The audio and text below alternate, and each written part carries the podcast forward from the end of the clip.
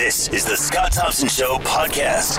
Health uh, authorities in Quebec announced uh, this morning that two of the five men who uh, were wounded remain in critical condition and will be uh, operated on again uh, today. Uh, what is it as far as the latest information coming out of Quebec, as far as what we know of the man who pulled the trigger? Uh, not exactly who we thought it would be. I'm guessing John Thompson is with us now, security consultant, strategic intelligence group, and he is with us now. Hello, John. How are you today? Not bad. Yourself? Good. Thanks for taking the time to join us. We certainly do appreciate this. Your thoughts on, uh, well, first of all, anything you know, anything you can tell us about uh, this man uh, who took the lives of six in Quebec City? Do we have any uh, latest information we can pass along? Well, we're still pulling details together, but it would look like, uh, from sort of a, a point of view of psychology and criminology, he's falling into a, a pattern that we know all too well. That you know, this is just another uh, mass shooter um, with sort of the same background and the same motivations as most of them. Is this a terrorist attack then? I mean, is that the same? I mean, I guess it's domestic terror, is it not? It's this is one of those points. I mean, terrorism has always got, uh, if I can use the term, some fuzzy edges to it, uh, and it, it does overlap with, um, um, shall we say, sort of the psychology of, of mass shooters. And sometimes it's pretty clear, like if the case of ISIS uh, or Al Qaeda, where they are deliberately looking for people like that and grooming them, you know, over the internet or in person to commit an attack on behalf of the group. That's pretty clear on the terrorism side of the line. The on the other hand, when you've got someone who's completely autonomous and does and seems to have an ideology of one, uh, it's pretty clearly not on the terrorism side, and this guy falls in between. Uh, so there is no, or is there any affiliation, or is he a supporter of any sort of terrorist organization? Do we know that? Well, Facebook likes do not an ideology make. Hmm. Um, you know, the, the fact that he liked Trump and was an internet troll and he expressed some you know, opinions, you know, uh, on social media. Uh, again, a lot of these people tend to believe in all sorts of things, especially at the stage when they're sort of roundabout and looking for some sort of ideology or for inventing an ideology that'll allow them to act out. But uh, the problem is, you know, we can't make anything out of his attacking a mosque because uh, Bissonnette could have twitched another way and gone after a political party or gone into a school uh, or gone to a, a workplace or done any number of other tra- gone after any number of other targets. Is that why the prime minister and others are calling him a terrorist? Is because it was an attack on a mosque? Is that where you draw the line? Um, that might be the case. It, it's also, I think, uh, easier to uh, uh, and and also perhaps useful to describe this as an act of terrorism. Um, I just not quite sure that it is. I mean, it's still pretty reprehensible, but uh, I suspect really when you look at it, it comes down the sign of mental illness rather than anything else. Uh, the prime minister was quick to call this a terrorist act. He had been criticized in the past for not doing that. Uh, does that does this hold any relevance here? Um, I, I, think there are lots of other people who would be willing to uh, argue that point, um, and for a number of different uh, a number of reasons. Um, I, I, think certainly sort of his own political preferences might play into uh, the decision. And remember, at the time it first occurred, we thought it was a terrorist act. Mm-hmm. You know, because we thought there were several gunmen, which implied it was a, a much more organized activity. Mm-hmm. Uh, in which case, it would be very easy to describe it as a, a terrorist act. But as you know, the, the facts trickle down, we realize it's just this one guy who was a quiet loner who stuck to himself, didn't socialize with other people, and uh, harbored a grievance against the world generally and, and focused it on a particular target.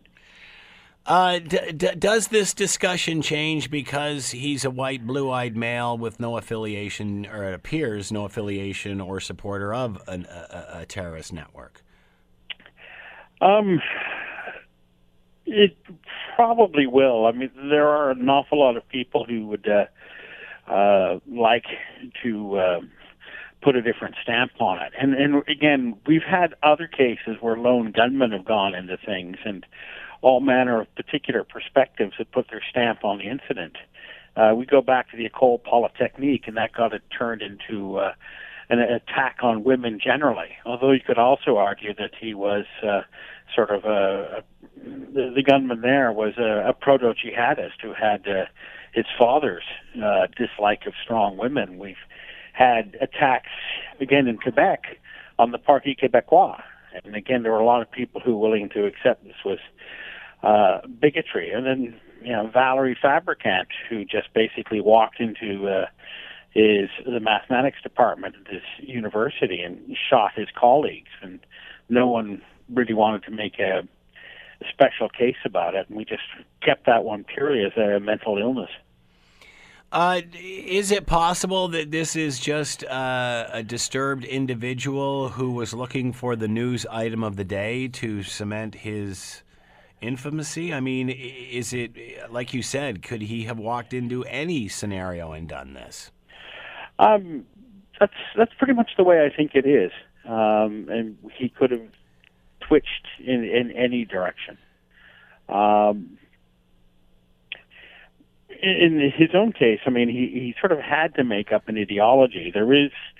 Um, in, in Quebec, you know, there's a, a growing feeling that uh, or a growing section of people that uh, think that some sort of confrontation with uh, uh, Islam is is going to happen. But again, they're not expressing violence. They're not uh, uh, talking about uh, you know a, a violent confrontation at all. Uh, and again, Bissonnette is someone who went off and acted on his own. Uh, Breivik in Norway, you know, who ended up you know shooting dozens and dozens of teenagers at a political party picnic uh, had some of the same beliefs. Worried that there may be copycats if this is the, in fact, the profile of Bissonnette that you know he is just a disturbed individual who decided to, uh, you know, go out in a blaze of glory. I guess I don't know. And and how odd is this that he did not do that? That he did uh, turn himself in. What are your thoughts on that? Um, well, a lot of them turn themselves in or, or surrender because you know they also want to uh, have their their place at the center of a, a attention in court. Uh, remember uh, Breivik in Norway, as soon as the police arrived, where he'd been busy massacring teenagers, he put his gun down and raised his hand because he thought he was going to be able to uh, get a chance to uh, do a lot of talking in court. Mm-hmm. Of course, you know the judge basically said, "Shut up, we don't need to hear about you," and uh, Yeah. locked him away. Uh, but I think Bissonnette again you know, wants to be the center of attention, and I suspect that he he also really wants to do a lot of talking. That does not fit the profile of a terrorist, does it? I mean, that doesn't fit the profile of a suicide bomber. Uh, no, it, doesn't. Well, suicide bombers tend to, um, uh, especially all the jihadist ones, leave a videotape behind of their declaration. But uh, yeah, the conventional case of a, a terrorist is that he lets the uh, the action, his violence, speak for himself. Where somebody who's desperately craving attention is, is hoping that their act will, you know, give them an audience that they haven't been able to get any other way. So, is there a difference between perhaps a mentally ill um, uh, serial killer than than a terrorist? I mean, wh- where do we draw the line there? Does this help it help us in any way? Can we clearly define whether this is a terrorist or not? Because at this point, John, it really doesn't sound like he is. I mean, he's a terrorist in the sense that he's inflicted terror on people, and so I- I guess in that respect, he's a he's a domestic terrorist, but he doesn't seem to be affiliated with a, a terrorist organization or, or or feelings of any sort. Well, again, that's a uh, it's a point. It's it's a line I use quite often in lecturing. But I describe terrorism as a kingdom with murky borders. Mm-hmm. You know, it does intersect and overlap with organized crime. It, uh, And can obviously influence outsiders. oh yeah, and it, it intersects uh, with protest. Yeah. You know, uh, and sometimes with governance. Um, it, it's and this is a case again where everybody will have to make their own mind up whether or not this is an act of terrorism or not. But it's a debatable point. Where do we go from here if we can't make that distinction? How do we address this if we can't even agree on the terminology? Well, uh, this is going to have to go to trial and to the courts. I mean, the, the police have a number of offenses, they've uh, charges they've already tagged onto him, and, and there are more to follow. But some of them are terrorist-related uh, offenses. Now, it remains to be seen if the justice system will convict him on terrorist-related offenses or just the plain, you know, violent criminal offenses. Mm-hmm. Well, I think that's the precedent. That's what makes it will make the case interesting is the uh, the law that comes out of it. Uh, obviously, it's a hate crime because he targeted uh, a certain group. But again, does hate crime equal terrorist? Uh, I, I, think you can make the point that uh, hate crime does not necessarily uh, is not necessarily terrorism, but every act of terrorism is itself a hate crime of some kind or another. Mm-hmm. Um, so, are do you think we'll see more of this sort of thing? Just uh, loose individuals who'll use any excuse to carry through their hate or their feelings? It's a constant. Yeah.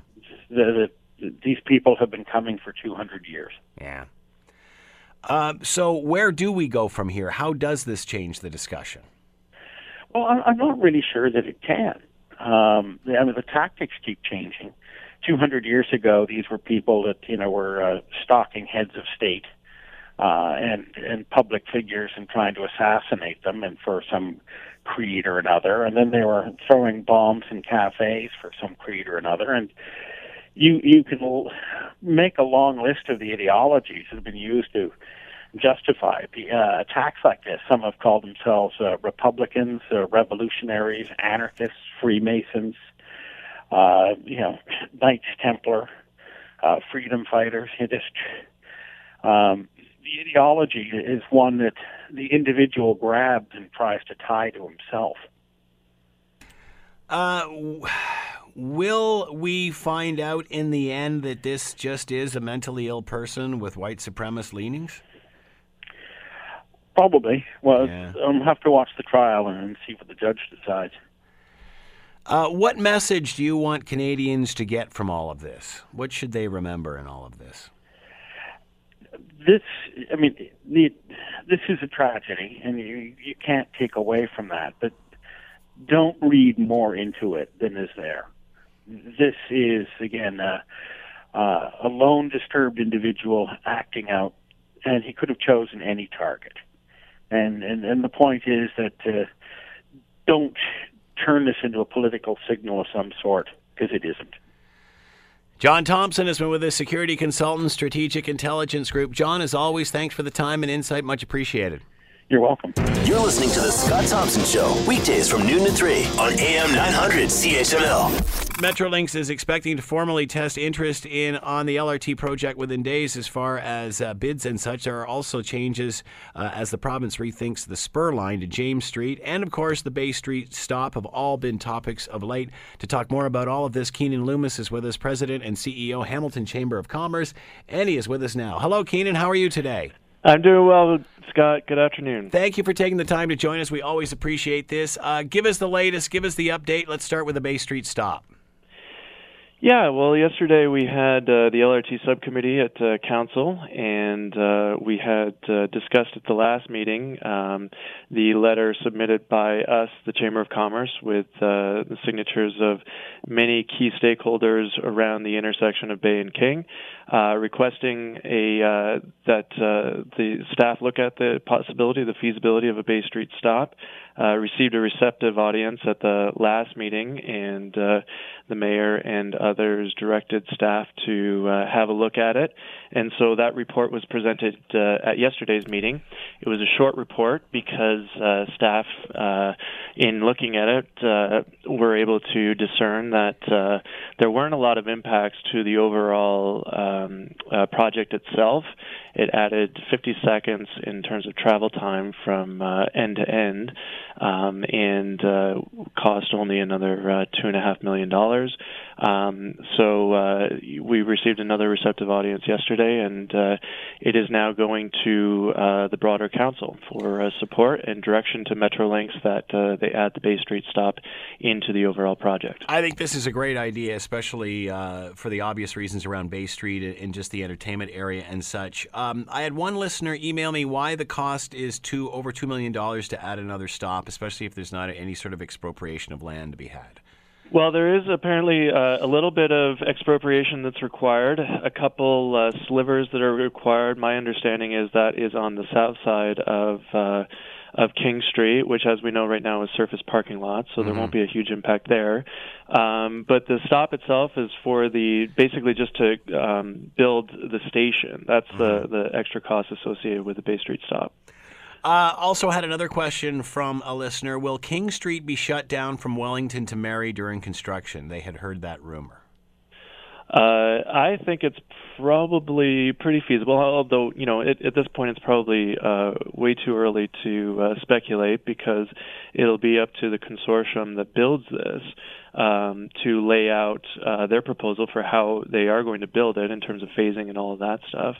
But I would expect that, uh, yeah, any particular section that's being worked on um, of King Street that that would be uh, shut down for the for that uh, period of time. And we won't know any more of that until there is actually a contractor in place and timetables and such. Correct? Yeah, that's a couple of years from now, um, because the last thing that uh, Metrolinx and the LRT project team want to do is tie the hands of the bidders. It'll be up to them, the construction consortium, to uh, to again propose the the best way going forward and, and, and the best way to mitigate the impact overall to uh, the businesses, of course, and, and to traffic in the lower city. Uh, anything more on linking this to the GO and the James Street Spur? Well, my understanding is that uh, if we are to lose the James Street Spur, that um, uh, one of the potential proposals would be to um, build out uh, BRT along the A line. So, um, in that respect, certainly higher order transit, uh, um, linking the lower city to the upper city up to possibly the airport, um, would link together all of the uh, the provincial assets, um, being the LRT uh, project and the the two uh, GO stations. Uh, I've always obviously been a, a, huge proponent of linking the two with some sort of line. I understand that if that's a waste of money and not worth it, and there's more efficient ways to be doing this, I, am certainly open to that. But lots would say, you know, if it's just a case of putting a high-speed bus link, bus link back and forth, or adding to the A line and, and, and getting a high-speed link up to the airport, some would say, well, why didn't we just do that with the LRT in the first place? If the bus if if if bus rapid transit is the answer to linking it to GO, then why not do it all that way? Well, I, I mean, what we've determined is that LRT going east to west is is the best thing to do. It's uh, uh, you know BRT is going to be just as disruptive as building an LRT system, uh, pretty much uh, going from east to west, and and we know that uh, trains have uh, one of the bigger um, uh, piece items of the agenda for the the train, the B line, is of course uh, economic uplift and, and for um, building along the line. Obviously, the A line is different. Uh, north to south, we've got an escarpment in the way, um, so bus makes a heck of a lot more sense.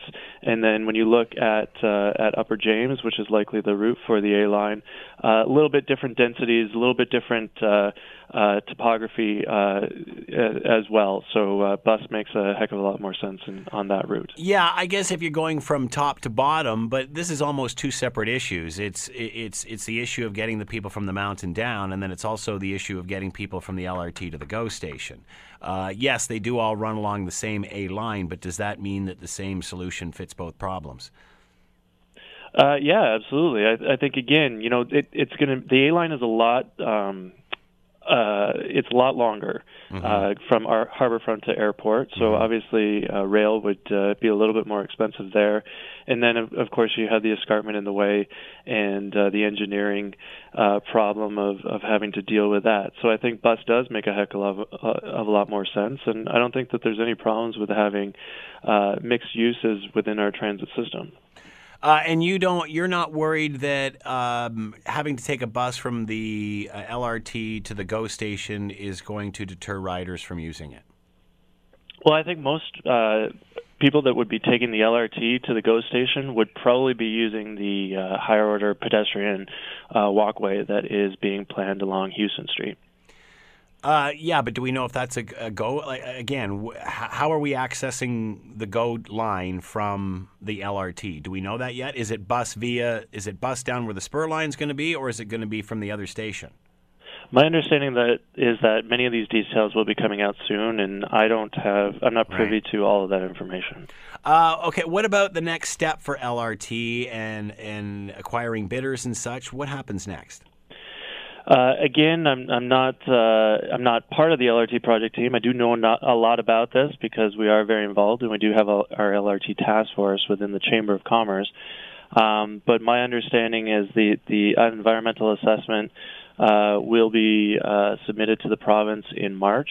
Um, and that will allow us to go ahead uh, environmentally, and then uh, over the course of the next 12 months or so, um, that's when a lot of the bidding starts. A lot of the there's an RFQ, a RFP process.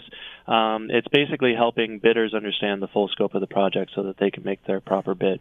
Obviously, this has been uh, a divisive issue at times in the city of Hamilton. Have you seen the response changing at all, Keenan? Have you have you noticed a different attitude at all, or is it pretty much the same? I certainly have noticed a different attitude. I think that the more information that's come out, um, you know, over the last number of months, uh, has helped uh, answer a lot of questions. I get that people are uneasy with change, um, and I think that this, just like almost anything else in life, is an exercise in change management. And I think that um, a lot of a lot of answers have been uh, made by Paul Johnson and the LRT project team and and Metrolinx and all of that. And I think people are getting a much better understanding of what this project is going to look like.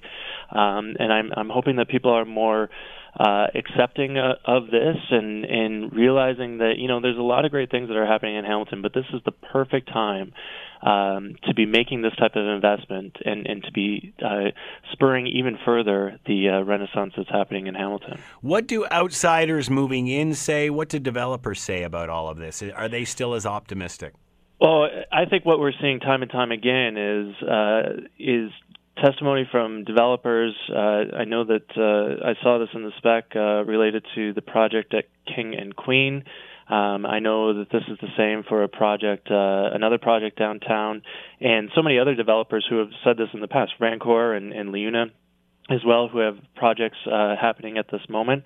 They're saying they're they're making these investments because of LRT, and I think that. Uh, um, you know, one of the interesting phenomena here in, in Hamilton is that it's always people from outside who are far more accepting of, of this LRT project, far more accepting of um, the emphasis that's being placed on downtown renewal because they're coming at it with fresh eyes, um, you know, not uh, at all uh, bearing the scars of of amalgamation and the urban and suburban divide that has developed here in the city, and they're seeing you know a great urban fabric and and, and seeing so many uh, opportunities and possibilities with all of the uh, surface parking lots and uh, other vacant storefronts and and so on, and and seeing that this is exactly the type of investment that you would make at this time.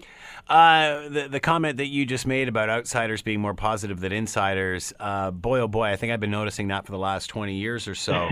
um, but do you think that that's finally? I, I'm starting to notice that's finally shifting, and whether that's just more people coming in and the old ones going out, I'm, and, and the whole thing just uh, evolving. I'm not sure, but you, you certainly do seem more. Uh, or more people accepting of the growing Hamilton because they can actually see the tangible differences now. Yeah, I, I think you know, as uh, as trifling as it sounds, you know, I think that the exploding restaurant scene, for example, in, in Hamilton, Yeah. is is bringing people down uh, from the mountain or from Ancaster or Waterdown, and uh, for the first time in many years, and, and they're able to see for themselves uh, what's happening and, and how many people uh, are actually here. I mean, I, I myself, just before coming on the the show with you, uh, was walking through Jackson Square, and I'm always struck by how many people are milling about through the mall on their way to work or on their way to Starbucks or to the gym or to Nations.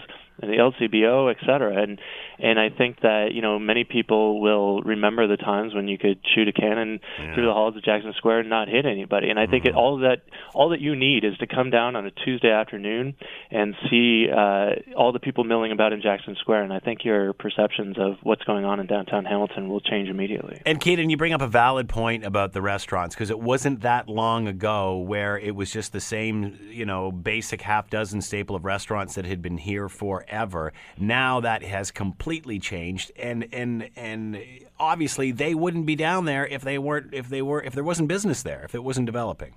That's right. I mean, you're seeing a lot of. I, I went to try to go to HAMBRGR last week on on Wednesday for my birthday, and I couldn't get in. It was a 45 minute wait yeah. with the, with the kids, and it was at 5:30.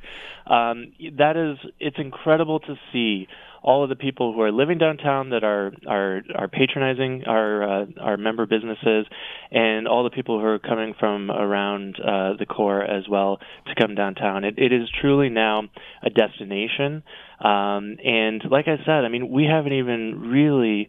Uh, you know, hit the the surface of the of the iceberg here because yeah. like I mean again there are so many vacant parking lots in in the lower city and every single one of them could be its own development and so again I think that you know as great as things are are happening um, we have a lot more opportunity, and something like uh, LRT is exactly what is needed to unlock the potential of, of the entire lower city. Uh, obviously, still some people that are skeptical out there. Uh, at this stage of the game, what would you say to them?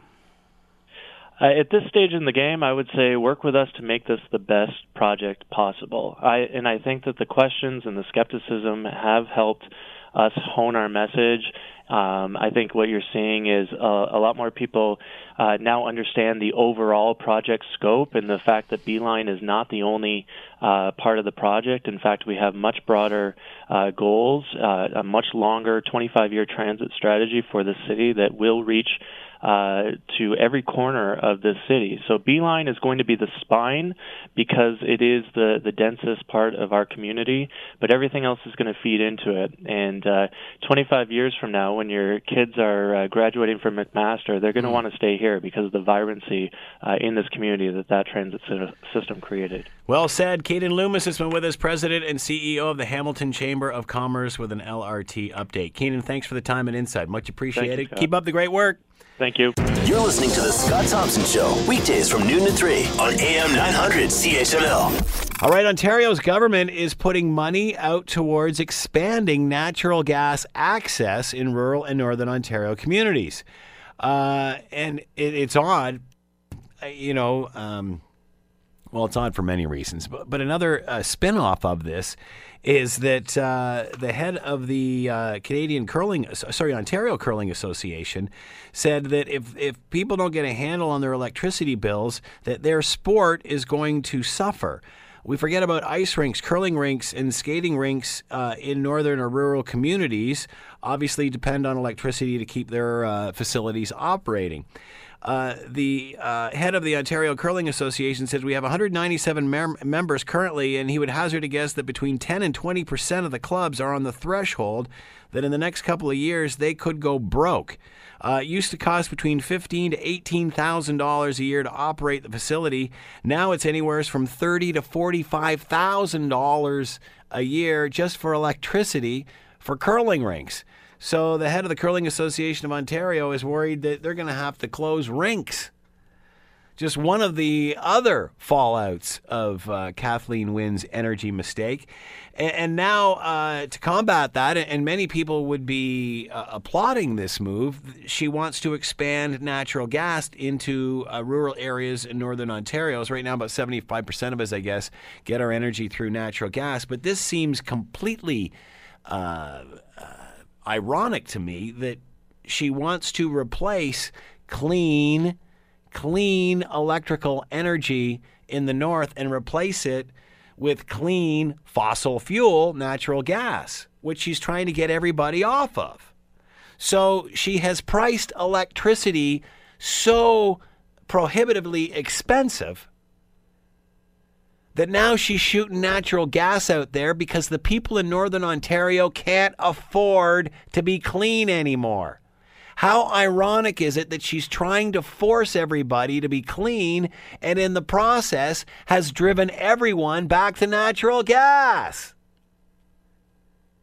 Does anybody think this is bizarre? I mean, I'm thankful for the people of rural Ontario because they're going to finally get some re- relief in the form of clean natural gas. But this goes against everything that this government has talked about. The North is on clean electrical energy. They just can't afford it. So they have to come off their clean electricity and get on fossil fuel natural gas. How ironic that Kathleen Wynne's green energy plan is forcing people off of clean energy back to fossil fuel. Or in this case, for the first time. I mean, how ironic is this? These people were on clean energy, but now they can't afford it. So we have to ship some gas up to them. Man, what a mess. To talk more about all of this, Dr. Ro- uh, Dr. Ross McKitrick is with us, professor of economics, CBE fellow in sustainable commerce, Department of Economics and Finance with the University of Guelph, and is with us now. Hello, Ross. How are you today? Fine, thanks, Scott. How are you? Uh, fine. Thank you for taking the time to join us. We appreciate this. Uh, does anybody else find this odd that the North, which has been enjoying clean energy, now has to go on to gas because they simply can't afford it anymore? Doesn't that Well, seem it- odd? It, w- doesn't that sort of go against what we were trying to do? It's not just odd; it's it's uh, downright contradictory. Because just last year, the Wynne government put out their climate change action plan, which promised to phase out the use of natural gas. They were going to make it illegal to build new houses that used uh, natural gas. Everyone was going to have to use electricity. And that was by 2030 or something, wasn't it? Yeah, it was it was a frightening plan. I mean, it was obvious at the time that the province was in the hands of extreme ideologues, and we know the the result of that is that what happened to our electricity system. And um, I think they they genuinely forgot. I mean, a lot of these people live in downtown Toronto, and and they just didn't realize that a lot of people in rural Ontario don't have any alternative to electricity. And so when the electricity prices doubled and then tripled, it took them by surprise that this actually affected people. That there are people that are dependent on electricity to heat their homes. So um, this announcement to me just it shows how they're they're improvising. They're they're kind of throwing out last week's plan, try on something new, and if it contradicts last week's plan, so be it. I don't really take seriously though this call for um, extending natural gas into rural areas the way they're doing, um, because it's it's not something you can do overnight. Um, Saskatchewan went through a rural gasification program back in the 1980s, and they they did a very good job of it. But it takes a lot of advanced planning because unless you have a lot of hookups on each route, unless you plan it out so that you know ahead of time that you're going to get a lot of customers on each line, the costs get out of control. And so they had to do a lot of work to get easements and right of ways for the pipelines, and and uh, it all ended up working quite well. They they brought the whole thing in at a fairly low cost, and now they have extensive natural gas availability in rural areas. But they couldn't just send in trucks and start throwing natural gas pipe around because um, the costs get out of control, and also it's uh, up in northern Ontario. There's you're on the Canadian Shield, and it just may not be possible in some places to put natural gas lines in um, without very expensive construction. You talked about the environmental extremists that were in this party, and and and one of my next questions was was to be about the you know removing natural gas uh, by 2030, and now of course the reversing that decision. How do we know those people aren't still there? I mean, are they still there, hiding underneath the the weeds? I mean, what's changed? Uh, Are you surprised? don't are you surprised? They're all still there. I think they've gone to Ottawa, and Yeah, uh, yeah. they're now in the Prime Minister's office. Uh, uh, are you surprised that she made this announcement to go and, and extend natural gas? Um, well, I, I didn't necessarily see the the natural gas uh, announcement coming. I'm a bit surprised that it's such a a complete and total contradiction of a plan that they were bragging about only last year. Uh, you know, they they they really spent a lot of money promoting their their climate plan and and put all those ads on television and the kids holding their drawings about how we're all going to save the planet and now uh, that's out the window, and and uh, they're they're changing course.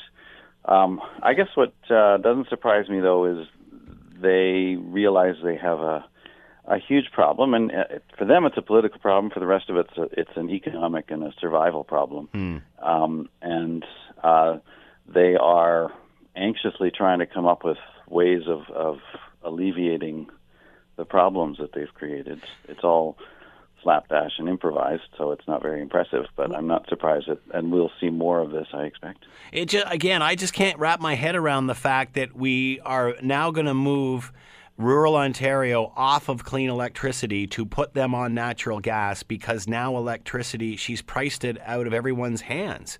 I mean, Yeah. it's got to the point where now she's made clean energy so expensive, these people have to go back to gas, even though they were never there.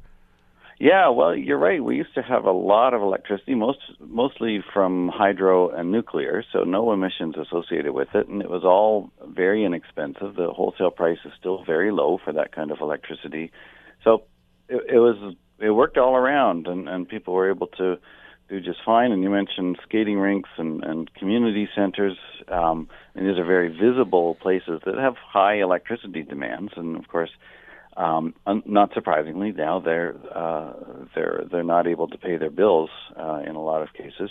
Also, don't forget that they've just brought in this cap and trade system, and the big cost shock for that is going to be on natural gas because uh, now every use of natural gas has to price in uh, these cap and trade permits, um, and there they can't even guarantee Will natural gas where the become as price is going to go on that because it's the market's controlled by California and Quebec. do you see natural gas prices going the same way as electricity prices? Uh, no, because uh, the supply of natural gas is is really abundant. So at least for the next, um, I don't know, five to ten years. I'm, I'm not a forecaster in the energy markets, but uh, as far as the gas supply, the shale gas uh, revolution in the U.S. for the foreseeable future, the wholesale price of natural gas is going to continue to be low. Where it would go up, though, is policies in, in Ontario, like the one that the one that started January 1st. Um, so she wants to encourage natural gas use, but she has just added um, the cap and trade system, and then the federal carbon price will kick in at a certain point down the road, and that so that part will go up. When you see of things like, uh, well, there's been many reversals in this, uh, although I'm not sure that there's been a whole system change by any means. But when you see the flip flop on going from getting people off natural gas to now outfitting people in rural Ontario with gas instead of clean electricity, how are we supposed to have confidence in things like cap and trade? How are we even supposed to have confidence in buying electric cars? If, you know, at the end of the day, the price is going through the roof. And I mean, you can say, well, it only adds this much now. Well, that's now. But again, look what's happened to rural Ontario. And they had no idea that this was even going to happen. Uh, yeah, well, I think one thing you can have confidence in is that unless they, like, these are still band aid solutions Yeah. targeting narrow little constituencies that they hope to bring a bit of relief to. And there's the kind of planning that would be needed for major rural gasification in northern Ontario isn't there. They obviously couldn't have planned that out in the time it took them to make this announcement. So, unless you see a really wholesale change of direction, which uh, goes through the provisions of the Green Energy Act and really reverses a lot of them, and uh, like if they really bite the bullet and change course uh, in a way that the proof will be our electricity prices coming down. Yeah. And um, otherwise, the system that they built right now, uh, there's no prospect of, of broad-based relief. Will we see that relief? I mean, will they change? Uh, we all know they're stubborn and that they've wrapped their hands around this, their heads around this ideology. But at the end of the day, is it worth lose them losing an election over? Can you see them? Do they have a choice but to change the system, but to make wholesale changes? Well, I I don't know because having been wa- watching this now for the past ten years, the thing is, a lot of this was predictable, and Yeah. they knew it going in, and they were absolutely determined, and they thought this would be popular. I mean, they they thought that the public would would appreciate so much their their their green initiatives, and um, then now that it's blowing up on them in terms of of popular support, now they're beginning to try to figure out what they can do. But I personally, I don't see the big change of heart that would be required. Like I don't see them repudiating, standing up and saying, "Okay, we went too far. We made a mistake. We're going to uh, unravel some of this." Um, what they're doing is making. They're saying we've done the right thing. Uh, we had to do it. Uh, we stand by these decisions. We're just going to put a few patches in place and, and try to um, give a little bit of relief here and there. How is the opposition going to handle this? Patrick Brown uh, already said, uh, let me make it very clear, let me be unequivocal on this. Uh, we support uh, natural gas expansion and we are tired of waiting.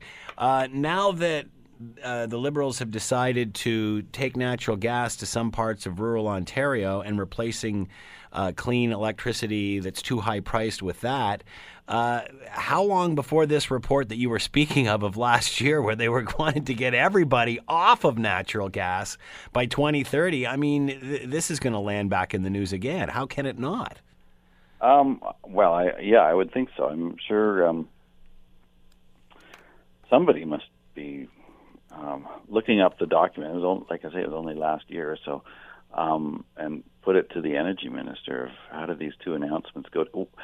Uh, should we believe you back then, or should we believe you now? Because you know you, we can't believe you both times. So um, uh, I'm sure the question has to go back to them. As far as um, the the opposition supporting it, um, like I say, it was done in Saskatchewan, and they did a, a good job of it, and they benefited from it. Um, but it did take careful planning, and they have to know that it's technologically possible uh, along the routes that they're thinking of, and they can't overpromise too, because they uh, they won't be able to deliver natural gas everywhere. It's still got to be fairly well populated areas, otherwise um, it's too expensive to put lines out where there aren't any customers along the way. Uh, do uh, she keeps referring? Kathleen Wynne keeps referring to the spring budget. That that's when you'll see relief. That uh, you know that then there'll uh, be some sort of policy rolled out, and probably not necessarily a whole system change as we're speaking of. But how can you run this system the way she's got it without changing everything and still give away all these bonbons? Because that will just make this really expensive energy system even more inefficient, won't it? As opposed to changing it. Um, yeah, the like won't cost, that make the problem worse? I guess is what I'm saying, Ross. The big cost drivers are um, that they've contracted with electricity generators for guaranteed prices way above the market price, and every month they have a huge bill to pay to make good on these contracts, and that drives the global adjustment, which is the surcharge that really makes your electricity bills go up. Um, we don't have a, a big problem of excessive electricity consumption in the province. In fact, our electricity consumption is quite low compared to our generating capacity. So um, the um, we have surplus generating capacity. There there isn't a lot of revenue compared to what they thought they would be, just because electricity demand is low. If she gets more people off electricity onto natural gas, uh, that will um, just make this problem even worse yeah. for the generators of lack of customers and lack of demand. Um, so that part, it, it might save money for the people that sometime down the road, and it would be years down the road when they get a natural gas hookup. Um, but it's not anything that's going to address the cost drivers in the current system, which is all related to these contracts for above market rates for select generators. If the price of clean electricity wasn't this high, would they be even talking about gas expansion to these areas? Um, well, up till now they weren't. I didn't even know it was uh, an issue. I mean, I know people would like natural gas.